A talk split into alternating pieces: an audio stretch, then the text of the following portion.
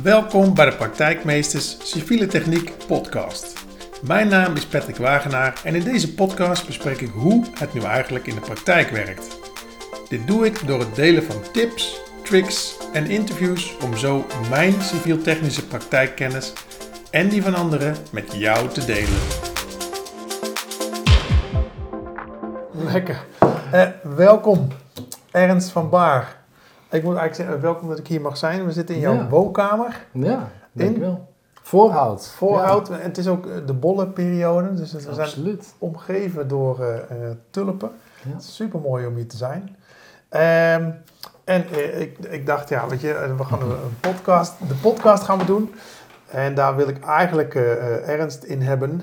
We, we kennen elkaar al echt al lang. Absoluut. Ja. Samen afgestudeerd op Larenstein. ja. Mhm. En ehm, nou ja, sindsdien eh, hele goede vrienden eh, gebleven. En ehm Dus dat is alweer 20 jaar geleden? Ja, Of, 23, eh, ja. 23 jaar. Tijd vliegt. Het vliegt, ja. Maar ik vind het wel grappig. En, ehm, want eigenlijk ben jij eh, in de civiele techniek gegaan, maar een totale andere kant op. Ja. Niet alleen in Nederland, ook in het buitenland geweest. Ja, absoluut. En t- toen dacht ik, ja, dat is, eh, je had het laatst over iets, over het digitale. En toen dacht ik, ik moet gewoon met Ernst aan tafel, zodat hij dit eh, kan uitleggen aan mij. Nou, ik weet nog goed dat we dan op eh, Larenstein waren en dat we AutoCAD les kregen. En ik vond het superleuk, AutoCAD. eh, Maar dat eigenlijk dat de medestudenten dan weer naar ons toe kwamen om weer te weten wat dan de docent had uitgelegd. Dus ik vond het digitale altijd wel heel leuk. Ja, In plaats van dat we gingen tekenen op dat tekenbord. eh, ja. Ehm, klein, een klein beetje over mijn pad. Zeg maar, ik ben na Larenstein ben ik uiteindelijk in de werkvoorbereiding gegaan. Eh, werkvoorbereiding, bestek schrijven, langzaam in het vak van projectleider, assistent projectleider of junior projectleider gerold. Eh, en daarna eh, via detachering helemaal als projectleider eh, civiele techniek begonnen. Mm. Eh, hoe zag jouw pad eruit? Nou ja, eigenlijk als je dan van, in dit geval Larenstein af kwam, wouden ze, dan denk je dat je ja, in de rol moet gaan zijn van werkvoorbereider, of al voor een gemeente gaan werken of voor een ingenieursbureau. Ehm, dat ben ik ook gaan doen, heel braaf. Eerst, oh, eerst, naar een, eh, eerst wezen eh, een wereldreis maken na een jaar. Ik dacht nu even klaar met school. Toen, ehm, toen maar gaan, eh, gaan werken bij een klein ingenieursbureautje toch wel zes jaar gedaan. En, maar ik vond het digitale wel heel leuk. Vooral de tekeningen vond ik super leuk om te doen. In plaats van het bestek te schrijven, wat Ja. eigenlijk super saai was, ehm, ben ik dat toch gaan doen. Ben ik gaan solliciteren bij een Autodesk eh, reseller. En ehm, ben ik voor Civil 3D eh, trainer ben ik toen gaan, eh, gaan doen. Ehm, na een jaar van Civil 3D trainen wat, wat helemaal nieuwe wereld was voor mij, was, was meer 3D. eh, was toen al nieuw. Dan daar hebben we het over, hoe lang alweer? 15 jaar geleden. ja. Wa- was, net, was net uit en dat ben ik gaan doen. En toen, ehm, toen belde in dit geval een Amerikaans bedrijf of ik geïnteresseerd was om bij hen te gaan werken. Toen dacht ik, Microstation, wat wel eens bij gemeentes was, ik dacht, nou, dat vind ik gewoon stom. Dat, dat is geen AutoCAD. Maar laat ik dat toch maar een gesprek hebben. En dat bleek dat ze helemaal gefocust waren op infrastructure. 100% focus. En toen ben ik daarvoor eh, gaan werken. ja. En wat voor, eh, wat voor rol, wat heb je daar gedaan? Eh, consultant. Ja, gewoon lesgeven. Ehm, in het begin eerst Nederland. Alleen maar pure focus op Nederland. Want in Nederland had je destijds heel veel MX-gebruikers. Dat werd eh, ge- ja, ge- ja, gefocust vanuit eh, Rijkswaterstaat. En toen... ehm, ja, toen... MX staat voor. ehm, dat is een goede vraag. MX. MX kwam eigenlijk vanuit Engeland. Eh, dat heette nog vroeger MOS, voor degenen die dat misschien kennen. Ehm, en ehm, ja, dat werd later geïntroduceerd in Nederland, werd het overgenomen door Bentley, werd het een naamsverandering. En, ehm, ja. Maar dat, ja, dat was eigenlijk, eh, in Nederland werd het veel gebruikt, in India en in Engeland vooral. Ik was geen expert erin. Maar ik wist wel andere, er hadden heel veel andere producten. Dus ik dacht, laat ik met wat anders bezig gaan. En toen ging de wereld voor mij open, want dan kon ik ook naar het buitenland. Ja. Dus dan gingen we reizen naar Zweden, naar Scandinavië in het algemeen, naar Engeland, naar, naar, naar eigenlijk de hele wereld. Ja. Ehm, dus alleen met software. Dus, maar wel voor dezelfde groep. Dus de groep waren dan, in plaats van dat je een werkvoorbereider bent of een engineer, ja, ben je aan de andere kant van de lijn, zeg maar, aan het digitale. Daar Ja. zit je dan. Maar je, je bent wel engineer. Wat is het verschil tussen een, een digitale engineer en een niet-digitale engineer? Dat is een goede vraag. Is dat een nee, dat is, traditionele engineer? nou, maar misschien wat we eigenlijk hebben gedaan, wat jij hebt gedaan. Jij bent eigenlijk vanaf school of vanaf studie ben je gelijk erin gerold en wij allebei. En toen dacht ik, ik vind het digitale wel heel leuk. Ja. Toch? En wat ik ook zie in dat, ons wereldje, eigenlijk het algemeen, je hebt, ja, we gaan van traditionele retail, zeg maar, naar digitale retail, toch? Naar Ja. meer bol.com en Amazon. Ja, je hebt het over winkel. We, lopen in de winkelstraat, dat wordt steeds minder. Precies. En mensen gaan meer online Ja, shoppen. ja. Net zoals traditionele nieuws, toch? Eh, traditioneel is denk ik eh, kranten. En je hebt meer alle digitale nieuws, wat Ja. gigantisch hard gaat. En dan heb je ook, denk ik, traditionele engineering, traditional engineering, en heb je digitale engineering. Ik denk dat het hetzelfde vergelijk ligt, zeg maar. Ja, En in onze markt, toch, eh, ik denk overal, is het vrij traditioneel. Je hebt, eh, het is een vrij traditionele manier van werken, opdrachtgever, ehm, opdrachtnemerrol, weet je wel. Eh, de manier hoe we werken. dus ehm, ja. ja ik ben benieuwd, want ik heb echt het traditionele gedeelte, dat, daar zit ik voor mijn gevoel middenin. Dus ik Mm. weet hoe dat ruilt en zeilt. Eh, jij zit echt in de, eh, in de digitale eh, wereld. Kun je ons daarin, kun je mij of ons daarin meenemen hoe dat anders is ten opzichte van het traditionele gebeuren? Wat, is het, wat zijn de voordelen? Wat zijn de nadelen? Wat, ja, ik denk, als je dan eerst aan digitaal denkt, denk ik misschien gelijk aan misschien AutoCAD. Als Ja, we dan want een daar- beetje in daar onze moest- wereld... Dan Daar denk moest ik wel aan denken, ja. AutoCAD 2D en inmiddels 3D. Eh, ik weet, eh, Mm. we hebben ooit eens een keer gesproken en toen zei jij, ja, 3D is wel, eh, is wel gaaf, want ja, wij hebben gewoon programmatuur en dan kun je een locatie aanwijzen. En dan komt daar met één druk op de knop, wordt daar een volledige in- in 3D Mm. rotonde Ja, eh, ingekwakt. zodat je eigenlijk kunt kijken, heb je als het ware een heel snel schetsontwerp met Ja. alles erop en eraan. ja. En dat, dat is het, het beeld dat ik heb met, eh, eh, Met, met, met het Dig- digitale. ja, ja, hè. ja, ja. Ook- Ik merk eh, op de plek waar ik nu zit dat daar ook langzaam naartoe wordt gewerkt naar 3D tekenen. Hmm. Maar volgens mij is er in de wereld al veel meer te behalen dan alleen dat. Ja, ja, ja, ja, ja.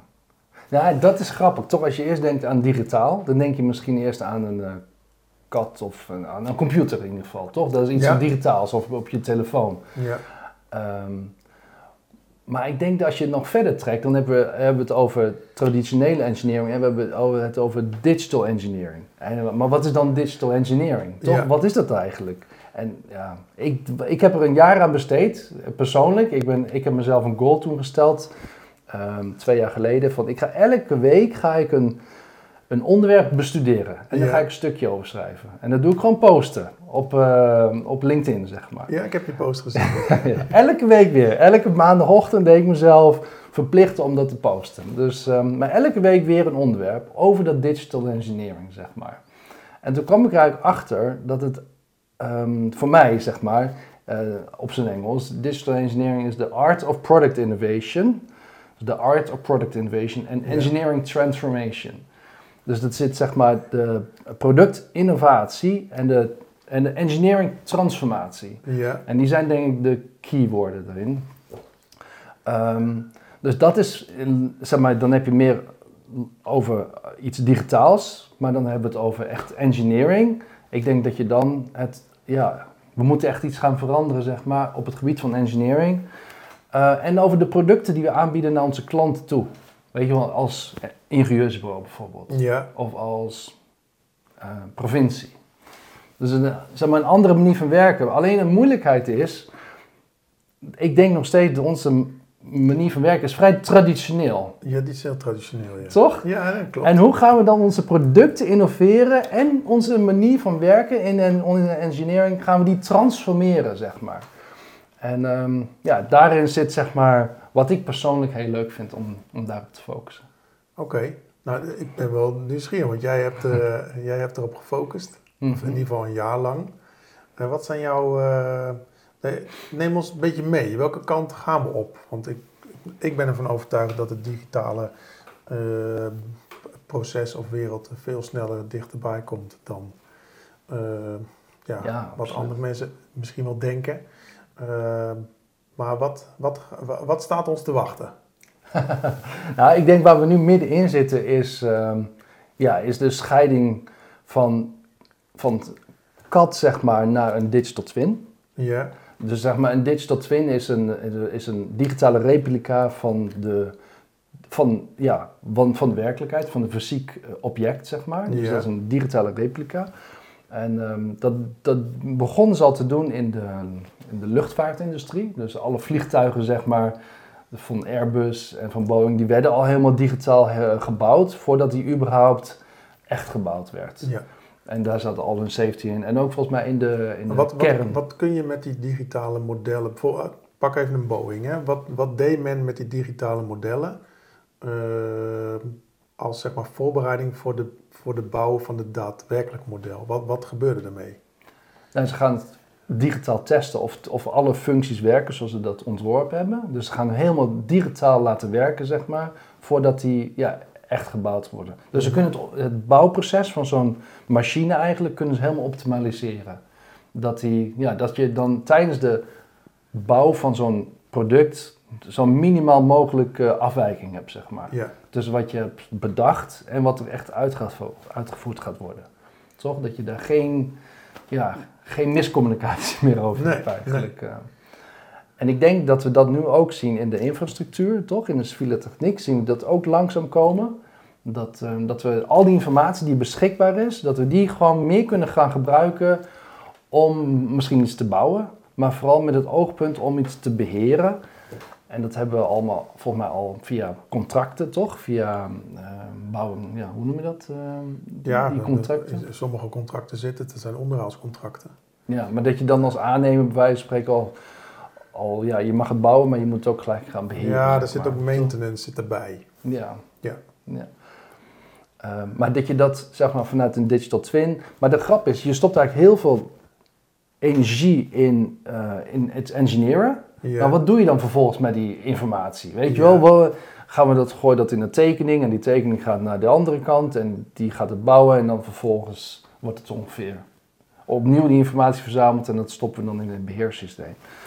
Um, maar wat nou als we die informatie gewoon, die engineering informatie zoveel mogelijk kunnen, op één op één kunnen gebruiken, maar bijvoorbeeld dat we die ook kunnen stoppen in met sensordata, toch? Dat we onze uitstoot van broeikassen, uh, toch? Ja, van CO2. CO2, dat we die gelijk kunnen monitoren. Zonder Ja. dat we daar eigenlijk heel veel moeite voor hoeven te doen. We hoeven alleen maar die informatie te koppelen. En dat zeg maar te delen via een webinterface. Ja, Ehm, dat je dan van het traditionele manier van werken, dat je opeens gaat denken in producten die je kan gaan gebruiken ehm, voor, ja, voor de mensen waar je het voor doet uiteindelijk. Ja. Ehm, dat zijn heel veel verschillende stakeholders. Ik vind het wel eh, leuk dat je dat eh, als voorbeeld aandraagt. We hebben twee jaar geleden de A348 gedaan, een van de drie snelwegen in, eh, in Gelderland. Mhm. En daar, zijn, ehm, daar hebben ze ook een breedbandnetwerk aangelegd, langs en rondom de snelweg. En daar zitten dus op verschillende plekken zitten eigenlijk ja, plug-and-play Oh. objecten in. Die kun je als het ware rechtstreeks aansluiten op het glasvezelnetwerk. En daar zitten CO2-sensoren in. Eh, langs de kant zitten eh, camera's die eh, zeg maar het tellen overnemen. Hè. Dus dat wordt dan Ja. vergeleken samen met tellus als een soort pilotobjecten. En er zitten ook sensoren in die de stalen brug die in de A348 ligt, die die meet, hè, zeg maar, de, Oh, ja. Mhm. de vervorming. ehm, ja, er wordt heel veel data uitgehaald en dat gaat eigenlijk eh, naar de beheerders. Maar ik merk wel, en dat is misschien het, het, het verschil tussen uh, digitaal en traditioneel, Hmm. dat het nog heel erg zoeken is van oké, we krijgen zometeen al die data, maar wat gaan we er nou precies mee doen?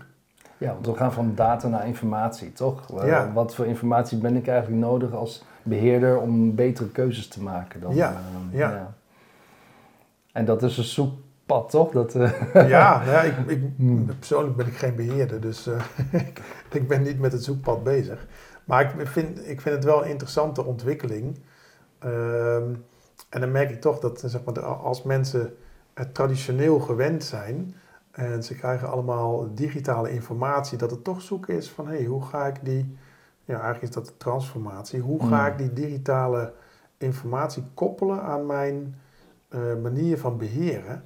En die manier van beheren, die, die gaat waarschijnlijk anders worden. Omdat, dat denk ik ook. Ja. omdat je andere informatie krijgt, waardoor je misschien ervoor kiest om de weg niet eh, één keer in de negen jaar eh, te voorzien van een nieuwe deklaag, maar misschien wel één keer in de twaalf jaar. ja. Omdat de data uitwijst dat die weg eigenlijk minder belast wordt of zich beter houdt dan voorzien. ja. En dat is wel, eh, vind ik wel interessant. Ik vind het een interessante ontwikkeling. Absoluut. Nou ja, de- eh, ik, vind, ik denk één fantastisch voorbeeld is Siemens. Die is al bezig om hun fabrieken zo te optimaliseren dat de producten zelf, die worden gemaakt in zo'n fabriek, zichzelf aansturen. Dat, ze, dat, ze, dat zij het productieproces eigenlijk optimaliseren voor zichzelf. Dus in plaats van dat dat er al bepaald wordt van tevoren van, nou, dit zijn de stapjes om tot het product te komen, ja, kan dat product zeg maar bij het eind beginnen en dan terug te rekenen. ja. En dat is een hele andere manier van denken. Ehm, toch? Dat is al Ja, over een weg, een weg die dan, eh, nou, eh, wat jij zegt, eh, aan het einde is. Maar misschien met zoveel mensen die dan daarvan gebruik moeten maken. Er zijn zoveel wijzigingen, Ja. zo weinig in de uitstoot moeten zijn. En nou, dat, dat je dat dan op een hele andere manier gaat proberen te, ja, in te richten. Maar dan digitaal en terugrekenend, zeg maar. Hebben we, als we kijken naar de, de transformatie en naar eh, ja, een digitale engineer.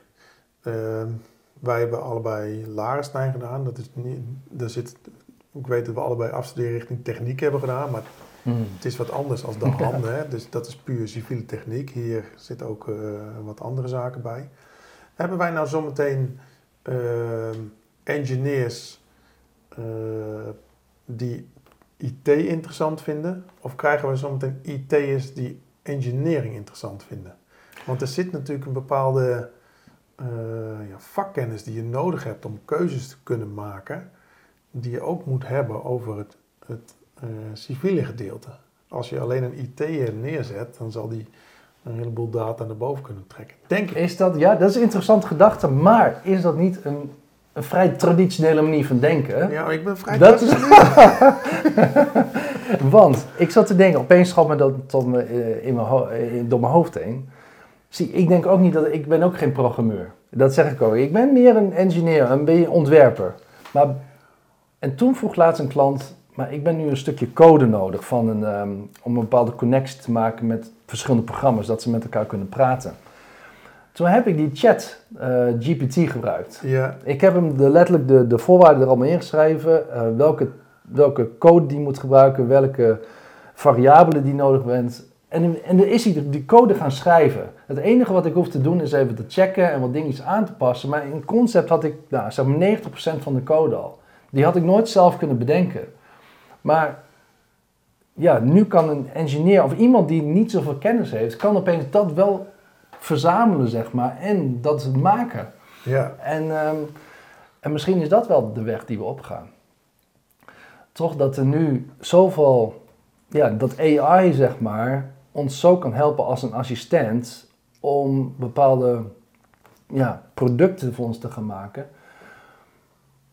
En dan is het nog, nog trouwens inter- interessant de vraag, zie, gaan wij werken voor die producten of gaan die producten werken voor ons? Ja. Toch? Ja, en ik denk, dat is de nieuwe wereld. Eh, Het is, een, het is een service als een product, of is het product als een service? En ja, ik, ik bedoel, die vragen, ja, dat is zeg maar de vraag waar je mee...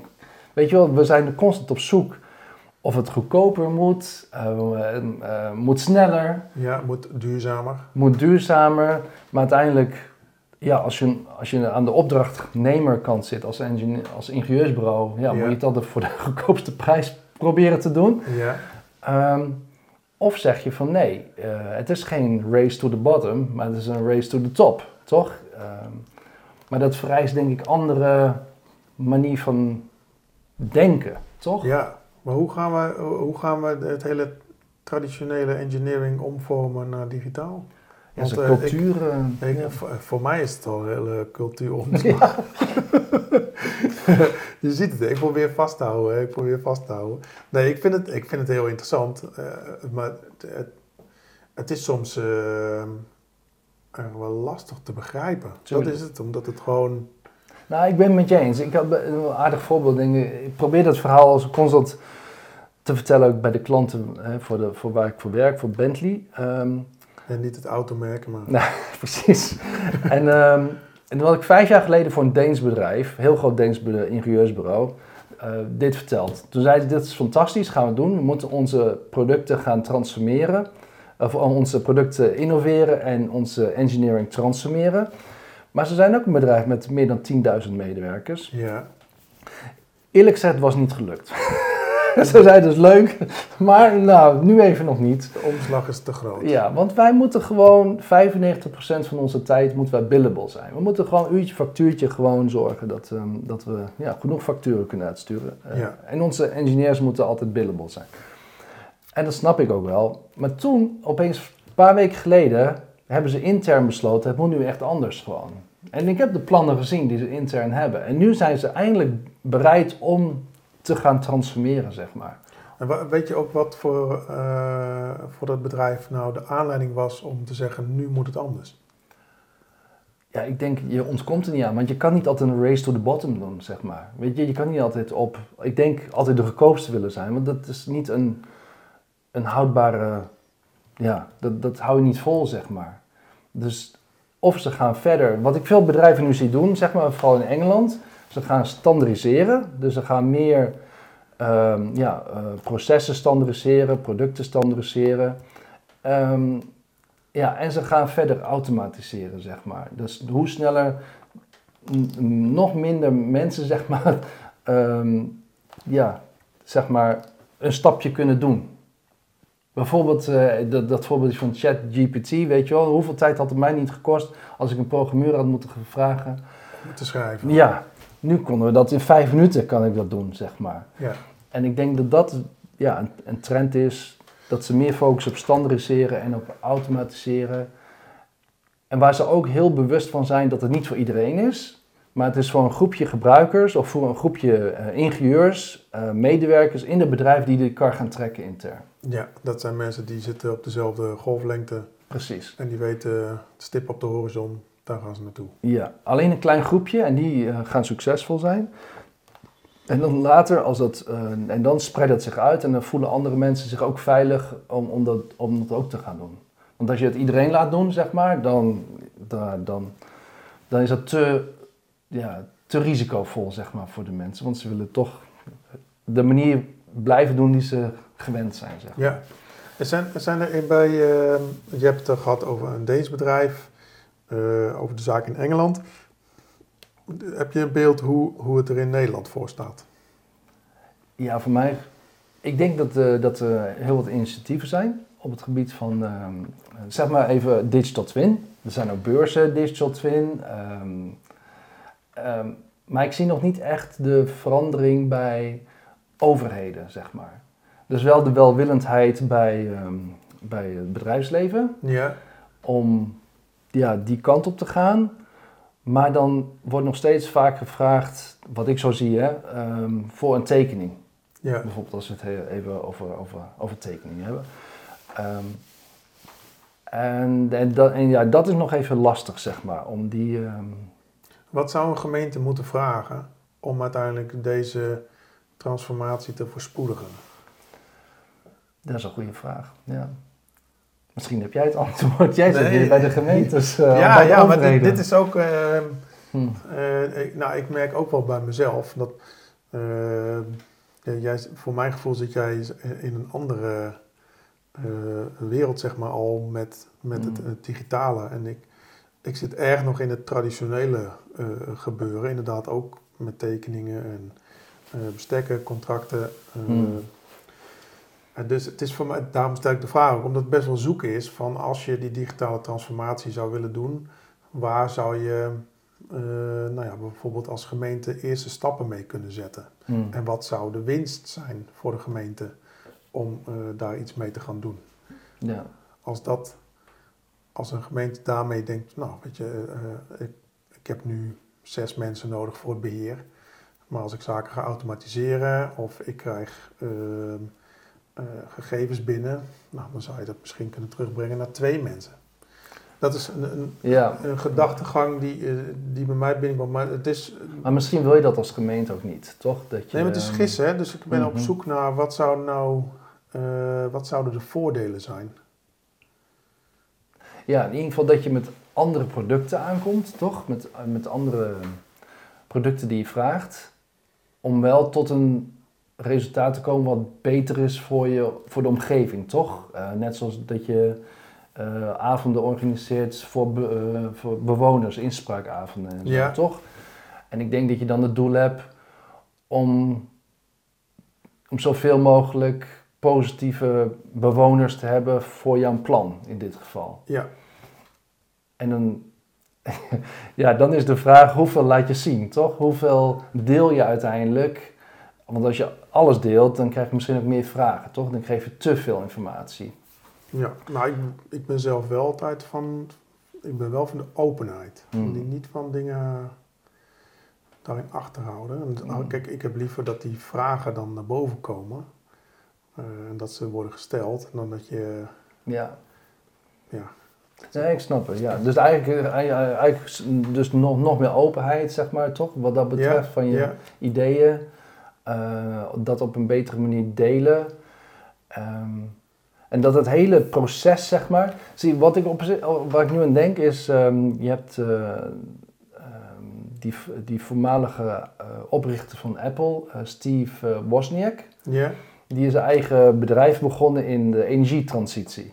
Dus die heeft helemaal een. Dus je hebt in die energieopwekking, zeg maar, tot aan de, de afnemer, zeg maar, de, de, de wij, zeg maar, als Ja, de particulieren. Ehm, die hele transitie, eh, de- al die schakels, zeg maar, eh, verbonden met elkaar. En daar een soort platform voor, eh, voor ingericht. En dan is de vraag, elke stakeholder, elk stapje in dat proces heeft zijn eigen waarde, zeg maar. mhm, Toch, wij hebben als afnemer van elektriciteit, bij wijze van spreken, wij willen zo goedkoop mogelijk. Toch, wij willen Ja. korting als wij minder gaan gebruiken. Of als het proces wordt geoptimaliseerd, wil ik bij spreken korting op mijn eh, maandrekening. ja. Ja. En zo heeft denk ik elke stakeholder, zeg maar, zijn eigen waarde. Ehm, en wat ze daar hebben gedaan is ehm, via die ehm, bitcoin systeem een soort waardecreatie gereerd- eh, ge- ge- gecreëerd. Dat Mhm. elke stakeholder een eigen ja, soort waarde. Hè, want je kan als zij eh, ehm, een korting krijgen eh, op een maandrekening, zijn ze niet zo. Ja, denken ze dat heeft niet zoveel zin voor ons. ja, Ehm, dus misschien zie ik denk de echte waarde zit hem in de hele procesketen, zeg maar. mhm. Ehm, en dat elke stakeholder zijn eigen, ja, eigen waarde terugkrijgt, zeg maar. Als je begrijpt wat ik bedoel. Niet helemaal. Nog. Nou ja, bijvoorbeeld, ik, ik zeg maar even iets. ehm, als we het voorbeeldje ne- nemen van een ehm, van het Deense bedrijf die zeggen we moeten 95% van onze tijd eh billable zijn, hè, Ja, we declarabel. betaal- declarabel. Ehm, die heeft misschien niet altijd de welwillendheid om dingen heel veel sneller te doen. Want het, als hij het snelle, dingen sneller doet, eh, is hij, heeft hij meer tijd, weet je wel, Ja, het verdienmodel is uurtje factuurtje. precies. Dus er is weinig noodzaak om te haasten. Ja, maar wat is dan wel eh, diegene zijn motivatie om dingen anders te doen? Wa- waardoor wordt hij wel, zeg maar, ehm, getriggerd? Weet je wel? Wat, is wel? Wat heeft wel waarde voor hem? Ja, nou, er zit natuurlijk, kijk, als jij aangeeft van ik kan deze engineeringsopdracht eh, doen voor een vast bedrag. Eh, en uh, normaliter, ieder ingenieursbureau zal er ongeveer 800 uur over doen. En zij hebben het proces zo ingericht dat ze dat in 500 uur kunnen doen. Maar ze factureren geen 800 uur, maar 700 uur. En dan zijn ze de goedkoopste. Dan hebben ze wel extra winst. Mhm. Dat zou een verdienmodel kunnen zijn als je je proces sneller inricht. Ja, zou kunnen. Ja, ja zo kun je heel veel verschillende manieren Ja. bedenken, toch? Ehm, ja, dus als we dan teruggaan naar ehm, de traditionele manier en de digitale manier. ehm, en dan terugdenken aan eh, de producten als een service, toch? Een product als, als, als dienst naar mijn klant. Of de service als product, zeg maar. Dat we de service juist hoger leggen, het, het, het, de, de, de, level van service hoger leggen en die als product eigenlijk aanbieden. ja, Bijvoorbeeld, eh, een voorbeeldje, hè. Eh, Porsche, en ik denk anderen zijn dat ook al begonnen. Die, je kan natuurlijk gewoon een auto kopen en je zegt ik wil een Porsche rijden. En dan ga je, ga je naar de Porsche dealer en dan koop je een auto en wat heel veel geld kost. Maar wat hebben ze bedacht? Je kan ook een paspoort nemen bij Porsche. ja, Ik, weet niet wat het kost, misschien eh 1000 euro per maand. En dan kun je gewoon ongelimiteerd elk model rijden gewoon. En ze komen in de auto als je zegt, nou voor dit weekend wil ik een eh, Porsche eh, Carrera rijden. Dan komen ze de Porsche Carrera brengen. En als je zegt, nou volgende week ga ik op vakantie, of de week erna op vakantie. En dan ben ik weer de grote Ja. uitvoering nodig. Dan wil ik die. En dat zit dan in jouw subscription. abonnement. Je gaat eigenlijk een abonnement aan. Ja, Ja, Dus je, je, de, het verschil is, in plaats van dat je het object koopt, want het voelt als een bezit, ja, zeg je nee, ik hoef het niet te bezitten, maar ik heb het nu als een dienst, zeg maar. En dan ben ik helemaal vrij om, hè, dat geeft mij enorm veel flexibiliteit. ja, Ehm, en dat, ja, dat, dat vind ik een mooi, zeg maar, de, de traditionele manier en de, zeg maar, de nieuwe manier, de, de meer, ja, denk ik, hè, innovatieve manier. Ehm, en dat doen andere, volgens mij, eh, ja, hoe noem je dat, automobilistfabrikanten ook. Ja, autofabrikanten. Nou, je ziet het wel meer inderdaad, dat het nu wordt aangeboden. Hmm. Ook andere fabrikanten bieden dat aan, jouw voorbeeld. Nou, Ik ja. vind, wel, ik vind de voorbeelden heel fijn, want dat maakt het voor mij eh, eh, tastbaarder. ja, alleen het is nog een beetje zoeken hoe we dat kunnen doen in, de, Ja. in onze civiele techniek. Nou, daar ben ik ondertussen ook aan het nadenken. Oké, hoe werkt dat dan? En wat? ik, ik ben denk ondertussen aan de bouw van een kunstwerk of aan de bouw van eh, een nieuwe weg die aangelegd moet worden. En dan denk ik van, oké, hoe zou dat dan in de, hmm. in de civiele techniek gaan? Ja, dan, moet- dan moet ik echt eh, met mijn traditionele gedachtenbrein eh, behoorlijk op marineren, zeg maar. Ja, ja, ja. ja. ja. ja. Dat is het lastige. Ehm, ja, misschien het meest makkelijk is om klein, iets kleins te doen. Want klein is vaak toch wat, wat tastbaarder.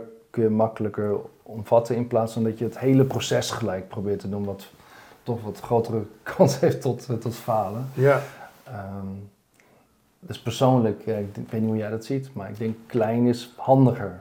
Toch? nou, je kan beter klein beginnen en dan uitbouwen. ja, Dan dat je alles pakt en dat het een fiasco wordt. Dan, precies. dan stop je gelijk. Ja, en dan gaat iedereen naar je kijken van, ah, je bent iets nieuws begonnen. Maar ik zie dat faalde, we stonden al van- vanaf de Ja. zijlijn te kijken. Ja, dat, Wij wisten het al. Dat wordt, dat wordt helemaal niks, dat digitale. Ja. ja, dus ik denk digitaal doen we allemaal wel, toch? We doen allemaal op onze telefoon en ehm, eh, zelfs onze ouders, bij wijze van spreken, een open oma die zitten op een mobiel.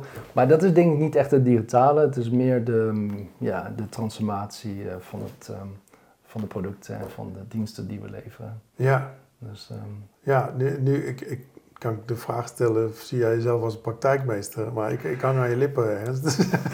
Nee, nee, nee, nee. Eh, Dat, eh, daar heb ik over nagedacht. ja. Ik denk het niet. Want persoonlijk vind ik de term praktijkmeester een beetje, sorry, traditioneel klinken. ja, dat klopt. Ja. Het, is een het is een beetje hiërarchisch, eh, zeg maar. Ehm, en ehm, van hiërarchie en... eh, en ik denk, als we echt iets willen veranderen, zullen we het met elkaar moeten doen. En moet je een soort cultuur creëren van, eh, van ehm, ja, ons, zeg maar, die iets aan het veranderen zijn, zeg maar, de, de ingenieurs of de mensen die in de civiele techniek werken. Eh, en dat samen te doen. En dus ja, persoonlijk zie ik mezelf niet als een praktijkmeester, maar meer iemand die probeert iets, ja, een andere richting op te gaan, zeg maar. Ehm, ja, zoals we dat hebben beschreven, Ja. van de digital engineering. En de lat steeds hoger te leggen. Maar uiteindelijk, ik, ik denk dat zeg maar het, eh, kijk, het praktijkmeesterschap staat eigenlijk voor iemand die, eh, die, die buiten heeft ervaren, zeg maar, wat eh, de effecten zijn van keuzes die eerder zijn gemaakt. Hè? Mm. Dus die doet puur ervaring op. En in de civiele techniek merk je, ik heb, ook, ik heb vroeger ook bestekken gemaakt en tekeningen gemaakt. Dat ik buiten kwam bij de toezichthouder en directievoerder en zei: Jongen, kom nou eens even uitleggen, uitleg wat je nou hier hebt bedacht. En dan dacht ik, ja, oeh, nou als ik het zo zie, ja, dat blijkt helemaal niet te kunnen. Nee, dat, dat doe je zo en zo. Mm. Dus uiteindelijk leer je daarvan. ja, ja, En die, die kennis die je eh, opdoet door het te doen, en daarvan merk ik persoonlijk dat die eh, langzaamaan eh, vervaagt. En da- daarom ben ik ook op zoek. Kijk, je hebt een gedeelte traditioneel, een gedeelte digitaal. Maar uiteindelijk zal er ook iets eh, bij elkaar moeten komen als we in de civiele techniek daadwerkelijk buiten iets realiseren. Daar zit nog steeds eh, Mhm. ja, die, die kennis van buiten, hoe het gebouwd moet worden, ja, die moet daar wel in mee worden genomen. En daarom stel ik de vraag aan jou, eh, hebben we straks IT'ers die Mhm. eh, in de civiele techniek gaan, of hebben we civiel techneuten die in de Mm. IT gaan? En als je, eh, d- dan, vind ik, dan vind ik het heel erg interessant, als je straks IT'ers hebt die civiele techniek iets gaan bouwen, Mm. Ehm, dan kan ik me voorstellen dat je op een heleboel vlakken eh, tegen dezelfde fouten aanloopt die een, een beginnende civiel techneut maakt. Ja. Want je moet een keer gemaakt hebben om te constateren. Ja. dat het volgende keer anders moet. En misschien kan eh, artificial intelligence sneller, sneller leren hè, om die, om die fouten te voorkomen. Ja. Ehm, maar ik ben dus, daar ben ik wel op zoek naar. Het is een heel lang gedeelte proces. Mhm. En dat zie ik, dat zie ik nu ook bij eh, ja, veel mensen die zeg maar nieuwe, in nieuwe aanwas vormen in, in de civiele techniek. Eh, dat er heel erg gericht wordt op het proces, of als het proces maar goed is. Mhm. Maar uiteindelijk krijg je eh, dat hetgene wat buiten gebouwd moet worden, daar wordt vaak minder eh, naar gekeken, minder ja, of niet. ja, ja. En, Mhm. en ja, dan kan het proces wel goed zijn, maar als het product wat eruit rolt niet goed is, dan kun je het buiten gewoon niet Dan kun maken. je nog zo bedenken van hoe je een straat moet, moet bestraten, zeg maar. Maar ja, de- iemand moet het wel gaan doen gewoon, toch? Iemand- Iemand, iemand moet het- gewoon iemand wel moet de skills hebben Ja, om, eh, om, om netjes eh, alles op te bouwen, gewoon, Ja. toch? En, eh, Ja. ja. nou, en vaak zijn dat ook de mensen die, die daadwerkelijk zelf eh, bouwen of aanleggen, de, of de uitvoerders, maar ook de toezichthouder, directievoerders, die dus die, die kennis hebben van hoe het buiten werkt. Mhm. En het zou mooi zijn als dat al ook dat weer zeg maar terug kan vloeien Ja. naar de digitale voorbereiding. Dus eigenlijk de digital twin zouden we kunnen zeggen, eh, het zou een hele mooie kans zijn om onze kennis die we hebben, die daar zeg maar aan te kunnen koppelen. ja, Zodat je sneller ehm, de, de kennis kan delen, zeg maar, eh, met, nou, met, met de rest zeg maar, van, ja, van de groep. Of ze niet zo ja, bekwaam zijn, of dat ze jong, zeg maar, jong zijn. ja. Toch, maar dat je dan iedereen sneller kan betrekken en dat iedereen snapt waarom deze keuzes zijn gemaakt en En welke zou- keuzes gemaakt zouden kunnen worden. Dat Misschien. laatste zou het mooiste zijn, dat Hmm. mensen snappen waarom die keuze wordt gemaakt. Want dan weet je ook, ehm, ja, het, het- als er een waarom aan hangt, dan is er ergens in het voortraject of in het verleden is er al iets, Ja, is er iets verkeerd gegaan. Dus er is een reden ontstaan waarom iets aangepast moest worden. ja. En als dat eh, uitgelegd kan worden in het voortraject, dan weet je ook, oké, het is een bewuste keuze om dit nu op deze manier vorm te geven. Want bij het vorige project is dat anders vormgegeven en dat heeft tot het volgende probleem geleid. Oké, Ja. dus de standaard wordt steeds hoger doordat alle ervaringen uit het verleden worden meegenomen in het ontwerpproces. Ja. Hey, en zit ik opeens te denken. Ik heb als voorbeeld gezien dat iemand een eh, 3D-model op het scherm had en die zei: ehm, nou, model, ehm, geef me nu alle, alle documenten van, eh, van eh, die ingenieur op maandag. Wat, wat voor keuzes zijn daar toen gemaakt? En dan begint die computerstem daar antwoord op te geven. Eh, vond ik fascinerend filmpje van Generic Engine GE. Ik denk dat het van het automerk is. Denk ik. Ja. Wat nou als we een voorbeeld, wat- jij nu zegt, hè? We, we stoppen alle onze kennis zeg maar, erin, zeg maar. Jullie als ervaren, eh, ehm, ja, hoe noem je dat, ingenieurs, zeg Ja. maar. Vaklui. En dat je dan een, een, een project doet en dat je dan, eh, zo, ja, zolang je werkt met z'n allen, ehm zorg dat de kennis allemaal verzameld wordt. En op een gegeven moment kun je gewoon dat bevragen. Dat je zegt gewoon met een stem, zeg van nou, ehm, waarom is deze keuze gemaakt van deze bochtstraal en waarom is die put op die locatie geplaatst? Kun je me er antwoord op geven? En dan via een stem, zeg maar, wordt het gewoon uitgelegd. Ja, die keuze hebben we gemaakt, want het is destijds door eh, eh, Piet op 2 december ge- gedaan en met, met Jan, ik zeg maar even iets. En, en daarom is die keuze zo gemaakt. Ja. Eh, Dat het allemaal netjes ook weer te bevragen is, zeg maar. Ja, want ik, kijk, in de praktijk, ik zit heel vaak zit ik aan het einde van het traject. En dan is het ontwerp is geweest, er zijn er afspraken geweest met kabels en leidingen. Hm. En ehm, het komt wel eens voor dat het buiten net even anders is dan wat er op tekening staat. Ja, En dat er dus ook wordt gewijzigd. Tuurlijk. En ja. op het moment dat er wordt gewijzigd, dat is eh, voor mij ja, veelal een rode vlag. Dat ik denk van, hé, hey, let op. Er is eh, een proces van A tot Z aan vooraf gegaan om de tekening zo te krijgen.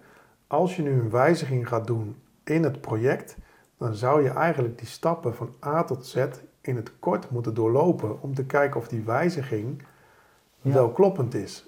En maar dat kost dat, veel tijd, toch? kost veel tijd en om, vanwege de, meestal de werkdruk eh, en, en de tijdsdruk, eh, tijdsdruk, de aannemer staat te wachten, wat gaan we doen, maak een keuze. En daar zie ik toch best wel vaak als er zeg maar, onder tijdsdruk een keuze wordt gemaakt, eh, dat dus die stappen niet worden doorlopen en dat er dan vervolgens weer nieuwe uitdagingen, problemen ontstaan Ja. die niet waren voorzien, omdat je dat proces gewoon niet goed hebt belopen. Nu heb ik, het, Ja. ik zei net, we moeten niet, niet alleen maar proces, maar die, in het proces worden een aantal dingen gecheckt. Kabels en leidingen, nou ja, noem maar, maar op. Alles standaardzaken die in zo'n project worden, worden gecheckt. Eh, en die worden door het proces steeds meegenomen. En met een korte wijziging wordt het volledig overgeslagen en is het eigenlijk meer een gok of, Ja, het, of het lukt of niet. Eh, Maar wat en- nou en als we daar heb dan, ik- zeg maar, die vraag, als we zeggen van, ah ja, de- deze wijziging willen we toepassen, kun jij eh, berekenen wat is de, de kans, wat, wat is de beste optie, zeg maar? ja. Kun je snel een antwoord geven, zeg Dus je maar? krijgt een soort civiel-technische AI, krijg je dan. Ja, ja, precies. Wat we een, eh, hoe we het ook maar noemen, zeg maar. Maar dat je die kan, kan bevragen en dat die zelf betrouwbaar moet het wel zijn Ja, natuurlijk. betrouwbaar moet het wel zijn, ja. Ehm, en dat hij dan met een, eh, een, ja, een realistisch antwoord komt ook. Van dit is de, de kans is 95%, toch? Eh, Ja, misschien moeten wij dit eens gaan testen op eh, Chat eh, GPI. Nou ja, ik denk dat is de, precies. Het is eigenlijk een, een assistent die je kan gebruiken, maar die moet je wel voeden met, met, met, met data die die, die, die nou, het is geen eens een persoon. is. Het is, de, nee, dat, dat, Programma, ja. ja, toch? Ja, het pro- Intelligentie, hoe je het ook Ja. noemt, dat die die kan gebruiken voor informatie, om die weer terug, terug te voeden naar, naar, naar het project of naar het team. ja. Ehm zover zijn we nog niet, denk ik. Maar, Nee, nog niet. maar ik denk wel dat het. Dan heb je het over ultieme ja, eh, transformatie, denk ik, toch? Dan heb, je ook, Ehm, en dan heb je ook voor de mensen die echt super los gaan op het proces, dan heb je een heel transparant proces. Want Absoluut. Je, Je- kan, je kan alle stappen van het proces kun je weer alles bevragen. Ja, ja, Ja, maar je moet wel, ja, alsnog nog wel de juiste vragen stellen. ja. Dat, Ja, maar ja, ja, ja, je, kan, ja, je, moet wel die, ja, je moet de juiste data doen, toch? Ehm, de, de juiste data moet er wel in. Ehm, ik denk technisch kan het allemaal.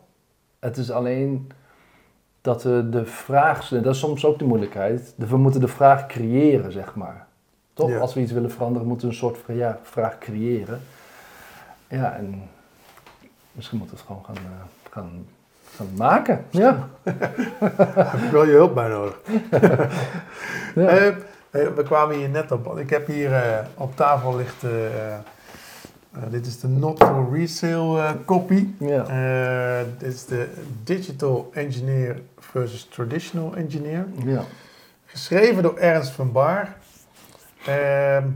Ehm, superleuk. Hier staat ook een groot gedeelte in van waar jij het net over had, over de transitie.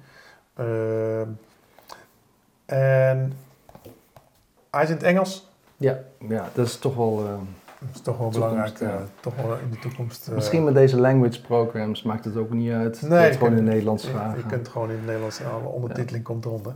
Um, maar vooraf zeiden we, superleuk. Uh, ik mag drie van jouw boeken mag ik weggeven. Ja. wil je kans maken op één van deze boeken?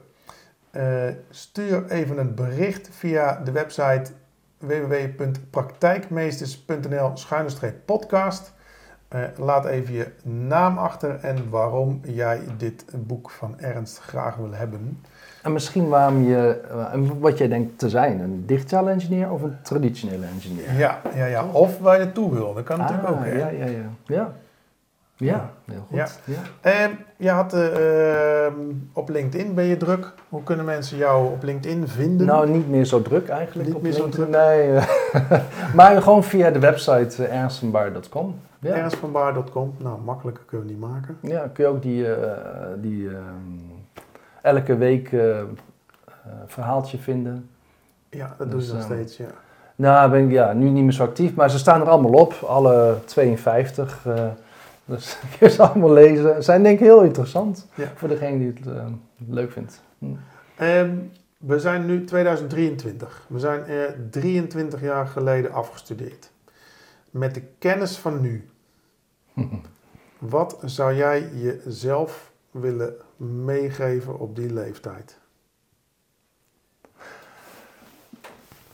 Ja, uh, ik denk, ja, het, ja je, je denkt dat je gaat werken voor je geld, maar misschien moet je jezelf afvragen hoe kan geld voor jou werken? En dat je dat probeert toe te passen in je dagelijkse leven. Dus ik dacht, ga werken voor mijn geld. Maar misschien had ik dat anders moeten doen. Nou, je mag jezelf een tip geven, hè? nee, eh, hoezo? Wat bedoel je? Ja, ja je, je zegt nu, je, je moet geld voor je laten werken. Maar, nou, hoe kun je jouw producten maken die voor jou gaan werken, zeg maar. Toch? Uh, dat kunnen, kunnen producten zijn die je maakt in een bedrijf, toch? En dat maakt jouw werk makkelijker in het bedrijf waar je voor werkt. Mm -hmm. uh, zodat, je er, zodat het een groot verspreidingseffect heeft binnen jouw organisatie, waardoor jij leukere dingen kan doen, zeg maar. Ja. In plaats van dat je gewoon tekeningen gaat lopen maken en bestekken en calculaties. Wat ik in het begin ook deed. Um, maar op een gegeven moment denkt van hoe kan ik dit nou anders gaan doen? En dat je dan langzaam een beetje je, je weg uh, gaat vinden daarin. Transformatie van jou als persoon. Ja, ja. Ja. En dat je dan af en toe afstand neemt vooral. Dat je denkt, wat ben ik eigenlijk aan het doen? En dat je dan denkt, nou misschien moet ik er iets andere richting op. Ja. Um, en nog steeds met leuke mensen omgaan zoals jij.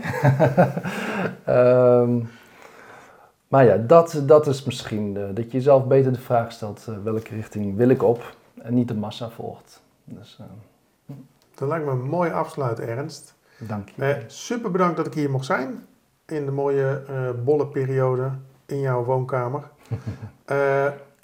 nou, ik zou zeggen, we houden sowieso contact. Als de luisteraars of kijkers jou willen vinden, ernstvanbaar.com. Ja kunnen ze contact met je opnemen. Er staan overigens ook nog een aantal andere boeken op, denk ik, die je hebt geschreven. Klopt. Ja, klopt. Nou, ik zou zeggen, neem een kijkje en dan uh, leer, leer, je Ernst ook beter kennen.